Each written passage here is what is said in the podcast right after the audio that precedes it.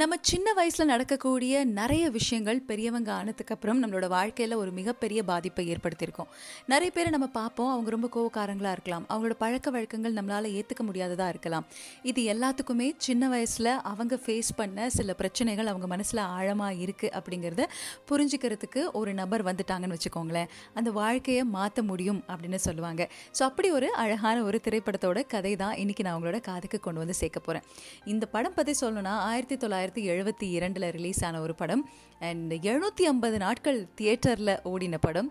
இந்த திரைப்படம் வந்து பார்த்திங்கன்னா இரண்டு முறை டிஜிட்டலி ரீமாஸ்டர் செய்யப்பட்டு ரிலீஸ் செய்யப்பட்டிருக்கு. அவ்வளோ பெரும் பொருட்செலவில் எடுக்கப்பட்ட இந்த திரைப்படத்தோட பாடல்கள் எல்லாருக்கும் ரொம்ப ரொம்ப ரொம்ப ரொம்ப ஃபேவரட் அண்ட் இந்த திரைப்படம் யாருக்காக நம்ம பார்த்தோம்னா யாருக்காக அது யாருக்காக அப்படின்னு நம்ம பாடலாம். எஸ் நடிகர் திலகம் திரு சிவாஜி கணேசன் அவர்களுக்காகவே பார்த்த ஒரு படம். அப்படி அந்த ரெண்டு லைனை எடுத்து விட்டேன்னா எல்லாருக்கும் ரொம்ப ரொம்ப பிடிக்கும். அந்த காலம் முறை முதல் இந்த காலம் வரை நம்மளால் மறக்க முடியாத பாடல் வரி மரணம் என்னும் தூது வந்தது அது மங்கை என்னும் வடிவில் வந்தது அப்படிங்கிற அந்த பாட்டு. இந்த மாளிகை வசந்த மாளிகை காதல் ஓவியம் வரைந்த மாளிகை. வசந்த மாளிகை திரைப்படத்தோட கதை தான் இன்னைக்கு உங்களோட காதுக்கு கொண்டு வந்து சேர்க்க போறேன். இனியவர்களுக்கு இனியவளின் இரவு வணக்கம். ஆர்ஜி டோஷிலா வந்துட்டேன் சொல்ல மறந்த கதையில கே எஸ் பிரகாஷ் ராவ் அவர்களோட இயக்கத்தில் திரு கே வி மகாதேவன் அவர்களோட இசையில நடிகர் திலகம் சிவாஜி கணேசன் வாணிஸ்ரீ அம்மா எல்லாரும் சேர்ந்து நடித்திருக்கக்கூடிய வசந்த மாளிகை. அதாவது இந்த திரைப்படத்தோட கதை. எப்போவுமே ஒரு ஆணோட வாழ்க்கையில் அதுவும் அன்பு அப்படின்னா என்னன்னே சின்ன வயசுலேருந்து எக்ஸ்பீரியன்ஸ் பண்ணாத ஒரு ஆணோட வாழ்க்கையில் ஒரு பெண் வந்ததுக்கு அப்புறம் அவன் எப்படிலாம் மாறுறான் அப்படின்னு சொல்லிட்டு நிறைய திரைப்படங்கள் வந்திருக்கு. ஃபார் எக்ஸாம்பிள் பருத்தி வீரன் எடுத்துக்கலாம் மிருகம் எடுத்துக்கலாம் கருப்பன் எடுத்துக்கலாம் அப்புறம் காதல் கொண்டேன் கூட மயக்கம் என்ன கூட. இப்படி பல பெண்கள் ஒரு ஆணோட வாழ்க்கையை சரி பண்ணணும்னு அன்பா அன்பை கொட்டி மட்டுமே மாற்ற முடியுமா அப்படின்னு கேட்டால் அந்த திரைப்படத்துக்கெல்லாம் முன்னோடி வசந்த மாளிகை. இன்றைக்கி இன்னைக்கு வசந்த மாளிகை பற்றி நிறைய பேச போகிறோம் நம்மளோட நடிகர் திலகம் சிவாஜி கணேசன் அவர்கள் ஆனந்த் அப்படிங்கிற ஒரு கேரக்டர் பண்ணியிருப்பாங்க. இந்த திரைப்படத்தோட ஸ்பெஷாலிட்டி என்ன அப்படிங்கிறத முதல்ல சொல்லிடுறேன். அவரோட காஸ்டியூம்ஸ் அவ்வளோ அழகு பட் அதுக்கு எல்லாத்துக்கும் மேலே அந்த காலத்தில் இந்த கதை எல்லாருக்குமே ரொம்ப ரொம்ப பிடிச்ச ஒரு சினிமாவாக நான் சொன்னல எழுநூத்தம்பது நாள் தியேட்டரில் டிஜிட்டலி ரீமாஸ்டர் பண்ணப்பட்டதுக்கு அப்புறமும் நூறு நூறு நாட்கள் ஓடுது அப்படின்னா எவ்வளோ ஒரு ஸ்டைலான மாசான ஒரு டிஃப்ரெண்ட்டான தாட் இருக்கக்கூடிய ஒரு படமாக இருக்கும். ஒரு ராஜவம்சத்து இளைஞர். அந்த இளைஞர் எப்போ எப்பப்பாரு குடிமகனே குடிமகனே அப்படின்னு குடிச்சிக்கிட்டே இருக்காரு. Where is the party tonight அப்படின்னு பார்ட்டி பண்ணிட்டு இருக்கக்கூடிய நம்மால் ஒரு ஃப்ளைட்டில் ட்ராவல் பண்ணுறாரு அந்த ஃப்ளைட்டில் அவர் மட்டும் பறக்கலை அவரோட மனமும் மானமும் சேர்ந்து பறக்கிற அளவுக்கு பறக்கிறாரு. அதாவது அந்த ஃப்ளைட்லேயே கூட வாணிஸ்ரீ அம்மா வந்து ஏர் ஹோஸ்டஸாக இருக்காங்க. எல்லாரும் எவன்டா அவன் குடிச்சிட்டு இவ்வளோ ரகலை சல்ல பண்ணிட்டு வரானே அப்படின்னு சொல்லி பார்க்குறவங்க எல்லாரும் நடிகர் திலகம் சிவாஜி கணேசனை திட்டுற அளவுக்கு. பட் ஒரு ஏர் ஹோஸ்டஸோட ஒரு பணி என்ன? கைண்டாக எல்லா பேஷண்ட்ஸையும் அழகாக ட்ரீட் பண்ணி கூட்டிகிட்டு வரக்கூடிய ஒரு வேலை. ஸோ இப்படிப்பட்ட ஒரு தளத்தில் தான் அதாவது பறக்கும்போது வானத்தில் பூமிக்கும் அந்த மேலே இருக்கக்கூடிய நீங்கள் ஏதாவது ஹெவன் சொர்க்கம்னு சொன்னீங்கன்னா அந்த சொர்க்கத்துக்கும் பூமிக்கும் நடுவில் இருக்கக்கூடிய அந்த இடத்தில் பறப்பதே எனக்கு மிக பிடிக்கும்னு இருக்கக்கூடிய நம்மளோட சிவாஜி கணேசன் அவர்களுடைய வசந்த மாளிகை திரைப்படத்தோட கதை தான் உங்களுக்கு கொண்டு வந்து சேர்க்க போகிறேன் ஸ்டேட்யூன்ட் இந்த மாளிகை வசந்த மாளிகை காதல் ஓவியம் கலைந்த மாளிகையா வரைந்த மாளிகையான்னு கேட்குறீங்களா இப்போ தானே வரைய ஆரம்பிச்சிருக்கோம். ஸோ இப்போ வரைஞ்சிக்கிட்டு தான் இருக்கும். சொல்ல மறந்த கதை கேட்டுட்டு இருக்கீங்க ஹலோ எஃப்எம் நூற்றி ஆறு புள்ளி நாலில் ஆர்ஜே தோஷிலா பேசிகிட்டு இருக்கேன் வசந்த மாளிகை திரைப்படத்தோட கதை உங்களோட காதுக்கு கொண்டு வந்து சேர்க்குறேன். நிறைய முறை டிவியில் பார்த்துருப்பீங்க. அம்மாவோட அப்பாவோட தாத்தாவோட பாட்டியோட. எனக்கு இந்த திரைப்படம் எப்போவுமே வந்து பார்த்தீங்கன்னா படத்துக்கான எக்ஸ்பீரியன்ஸ் மட்டும் இல்லை நம்ம பேரண்ட்ஸ்க்கு எவ்வளோ பிடிச்ச படமாக இது அமைஞ்சிருக்கு அப்படிங்கிற அந்த அனுபவம் ரொம்ப ரொம்ப அழகு. அப்படி சில்லறை செத்தர விடுவாங்க சிவாஜி சார் பார்த்தாலே. ஸோ நடிகர் திலகம் சிவாஜி கணேசன் அவர்களுடைய திரைப்படம்.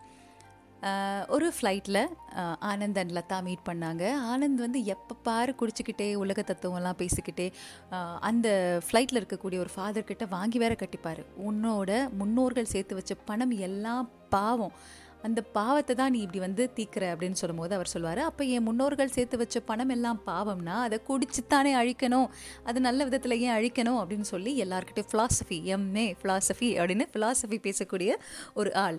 எப்பவுமே சொல்லுவாங்க இல்லையா கண்ணதாசன் காரக்குடி கூட கொஞ்சம் ஊற்றி கொடி சேர்ந்து குடிச்சா ஒரு சோசியலிசம் தான். அப்படிங்கிற மாதிரி என்னவோ தெரியல இந்த குடிக்காரர்களுக்கு எங்கேருந்து இந்த மாதிரி உலக தத்துவமெல்லாம் தெரியும்னு தெரியல.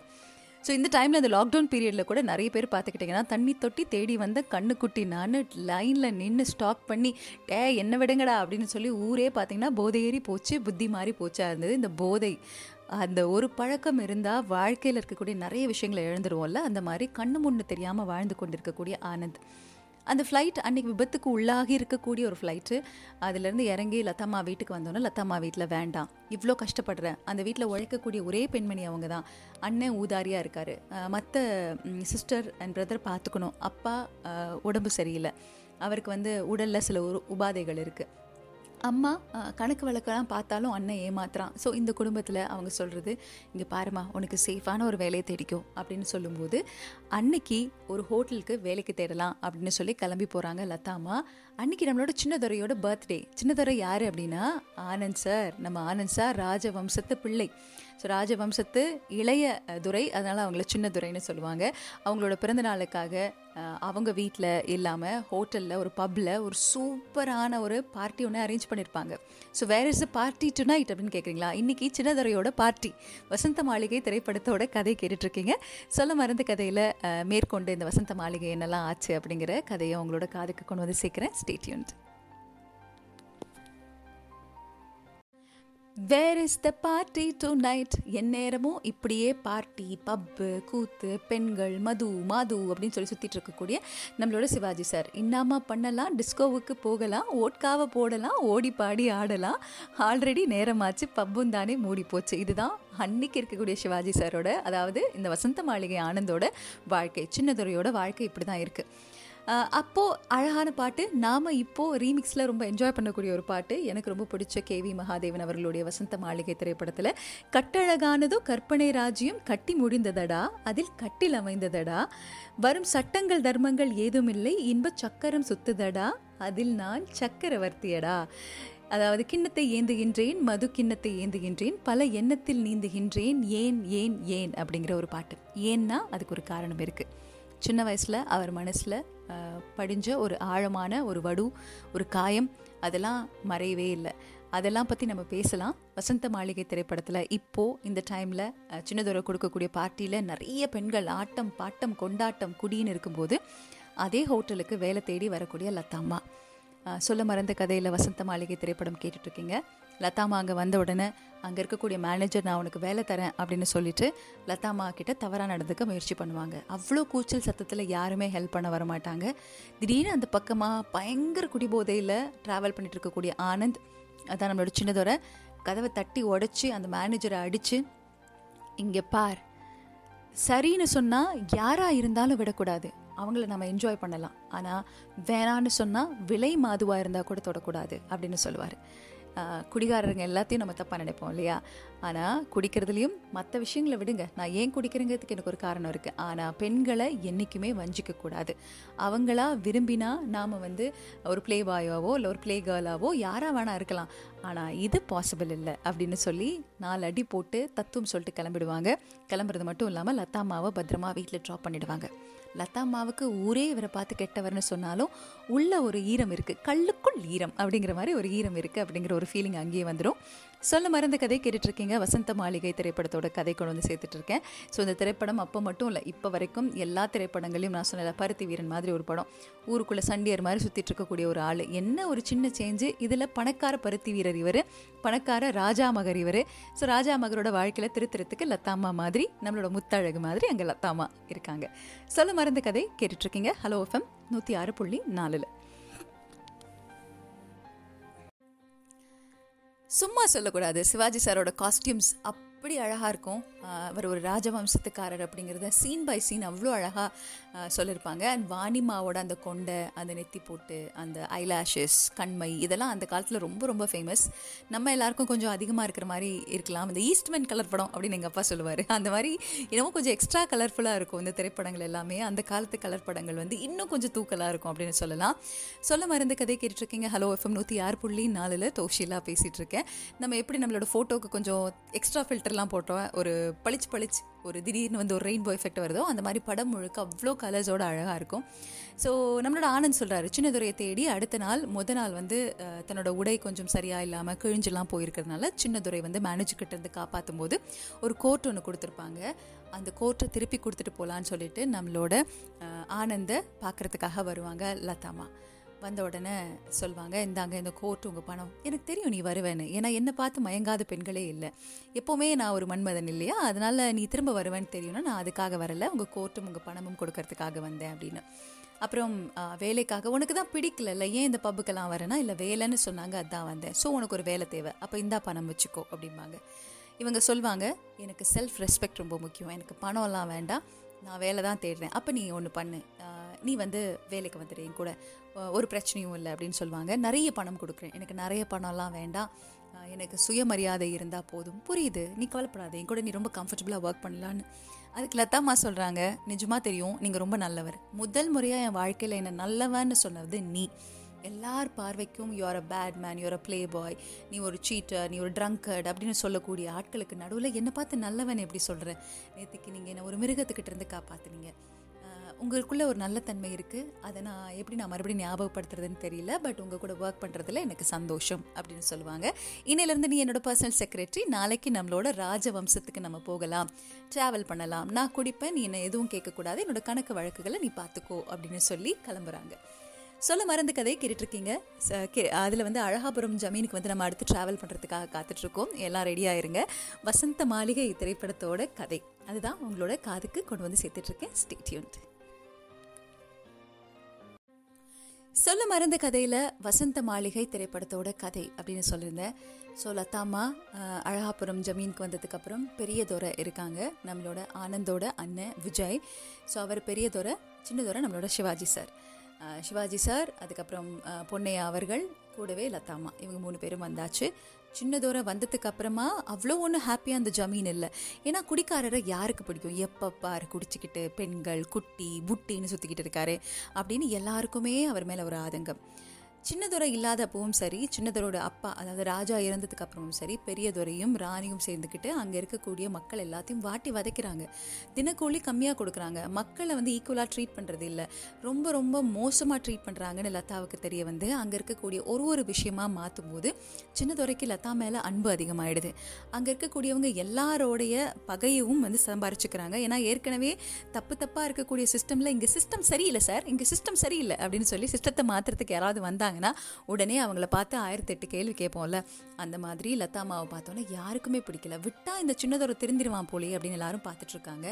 கொஞ்சம் கொஞ்சமாக பேசி எனக்காக ஒரு பத்து நிமிஷம் ஆஃபீஸில் உட்காருங்களேன் அப்படின்னு சொல்கிறதும் சொத்து சரியாக பிரிக்கப்படாமல் அவரை ஏமாத்த இருந்த அந்த தருணத்தில் போய் கேள்வி கேட்டு அவருக்கான பங்குகளை சரியாக வாங்கி கொடுக்கறதுலேருந்து ஆரம்பித்து எல்லாத்தையும் மாற்ற முடியுது. ஆனால் இந்த குடி பழக்கத்தை ஏன் இந்த மனுஷன் விடவே மாட்டேங்கிறாரு? நல்லவராக இருக்காரு.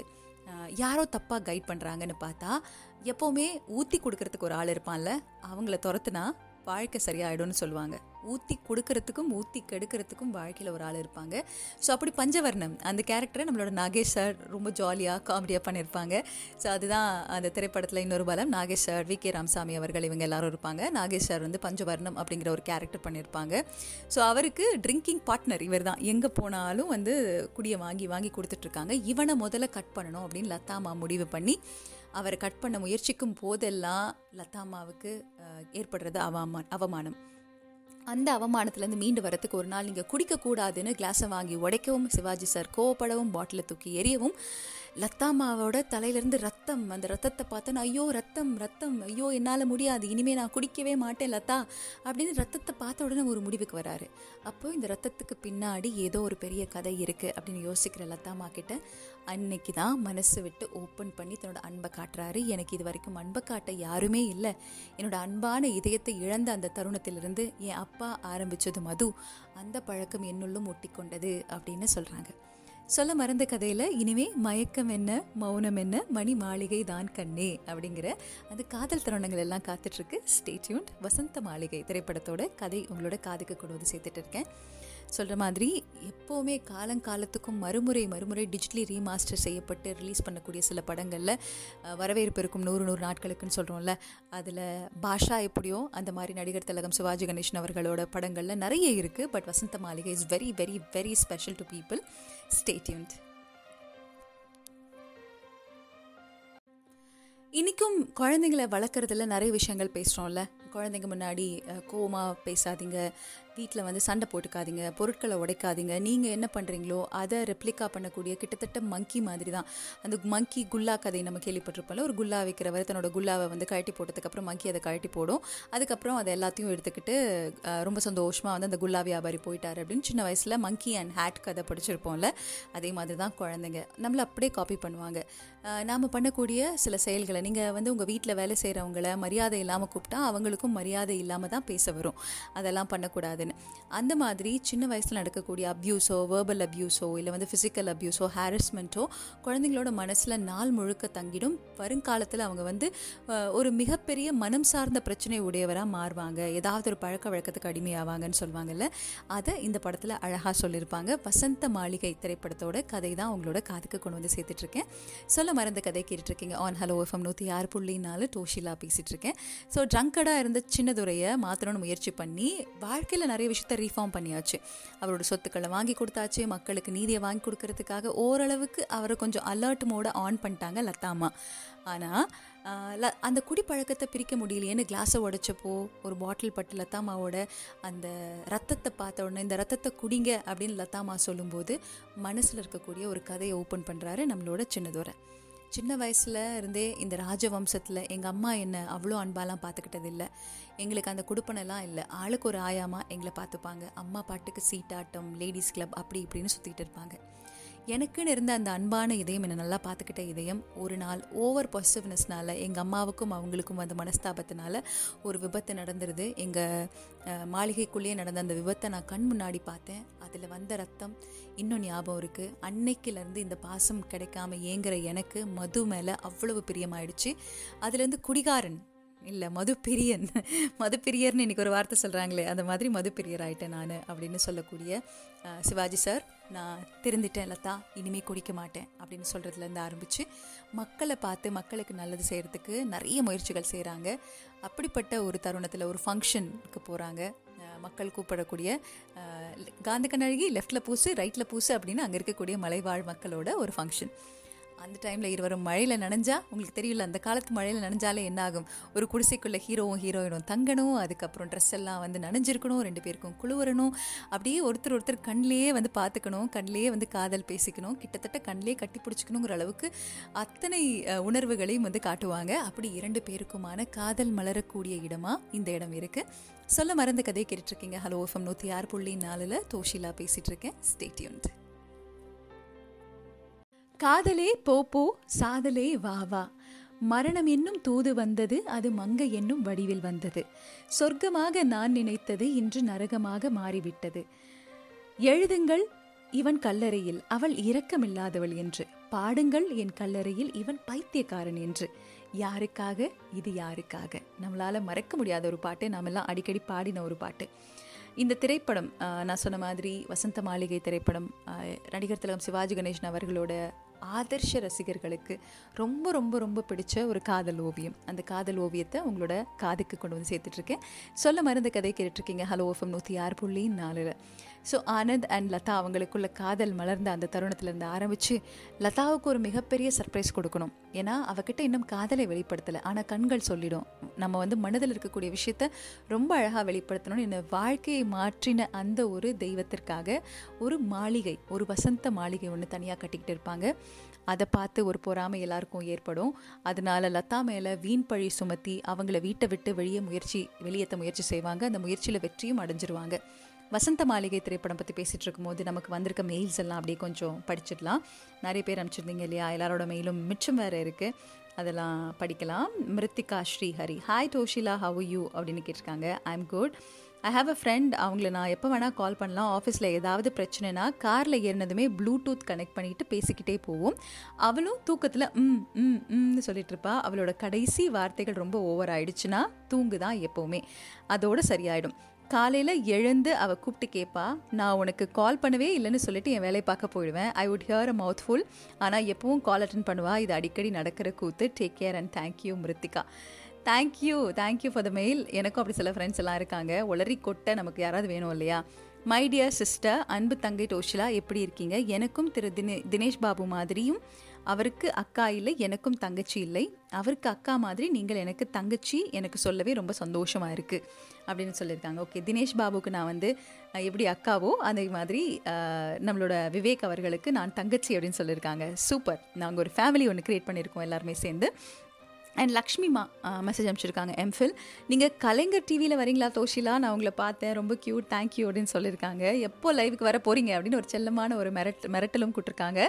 Uh, அதுக்கப்புறம் மிஸ் யூ ஆல் அப்படின்னு ஒரு விஷயமும் அனுப்பிச்சிருக்காங்க. Thank you லக்ஷ்மிமா wish you very very happy பர்த்டேன்னு வர சொல்லியிருக்கீங்க. Uh, இன்னும் இரண்டு நாட்கள் இருக்கிறது. அதனால் நம்ம வந்து நாளான்னைக்கு கூட நீங்கள் சொல்லலாம். தேங்க்யூ உங்களோட அன்புக்கு ரொம்ப ரொம்ப நன்றி. அண்ட் மெசேஜஸ் நிறைய பேர் அனுப்பிச்சிருந்தாங்க. மங்களாமா மௌனராகம் ஷோ ரொம்ப ரொம்ப நல்லா இருந்துச்சு. That songs that were played added the mood that is created அப்படின்னு சொல்லியிருக்காங்க. Thank you so much Suresh சொல்லியிருக்காங்க I really loved Mounaragam show நீங்கள் ரேவதி பற்றி சொன்னது அத்தனையும் அழகு அப்படின்னு. அதுக்கப்புறம் துஷ்யந்த் தேங்க்யூ சொல்லியிருக்காரு. தனு தனுஜன் வந்து சொல்லியிருக்காங்க. விவேகானந்தன் மற்றும் எழுத்தாளர் கமலக்கண்ணன். நேற்று கேட்டேன் அந்த படத்தின் பல கோணங்களை துள்ளும் மெல்லிசை குரலோடு கேட்ட பரவசம்தான்.